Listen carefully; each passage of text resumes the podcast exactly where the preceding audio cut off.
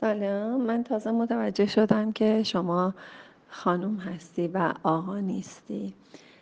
اینکه مشاورا به شما هم سراحتا نمیگن که جدا بشو یا بمون البته بسته به شرایط هر کسی داره که آیا واقعا جدا شدن می‌تونه به نفعش باشه؟ من هرگز توصیه نمی کنم و اینکه تلاش تو کردی؟ من نمی‌دونم تلاش و زحمت و کوشش و سعی و اینجور چیزها رو ما خیلی من در مکتب من خیلی جایی نداره و همیشه میگم تلاش نکنید سعی نکنید زحمت نکشید.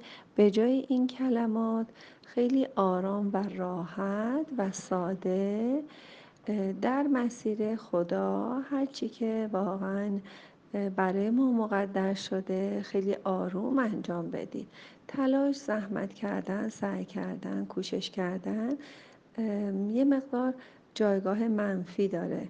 ولی خیلی راحت با حضور با حضور خدا در مسیر خداپسندانه قدم گذاشتن و اینکه همیشه ما هر جایی که هستیم قسمت روزی ما هم همونجاست و خدا خواسته که ما همونجا باشیم. سپاسگزار باشید. ببینم بعدش چه مسائل رو می‌خوای مطرح کنی.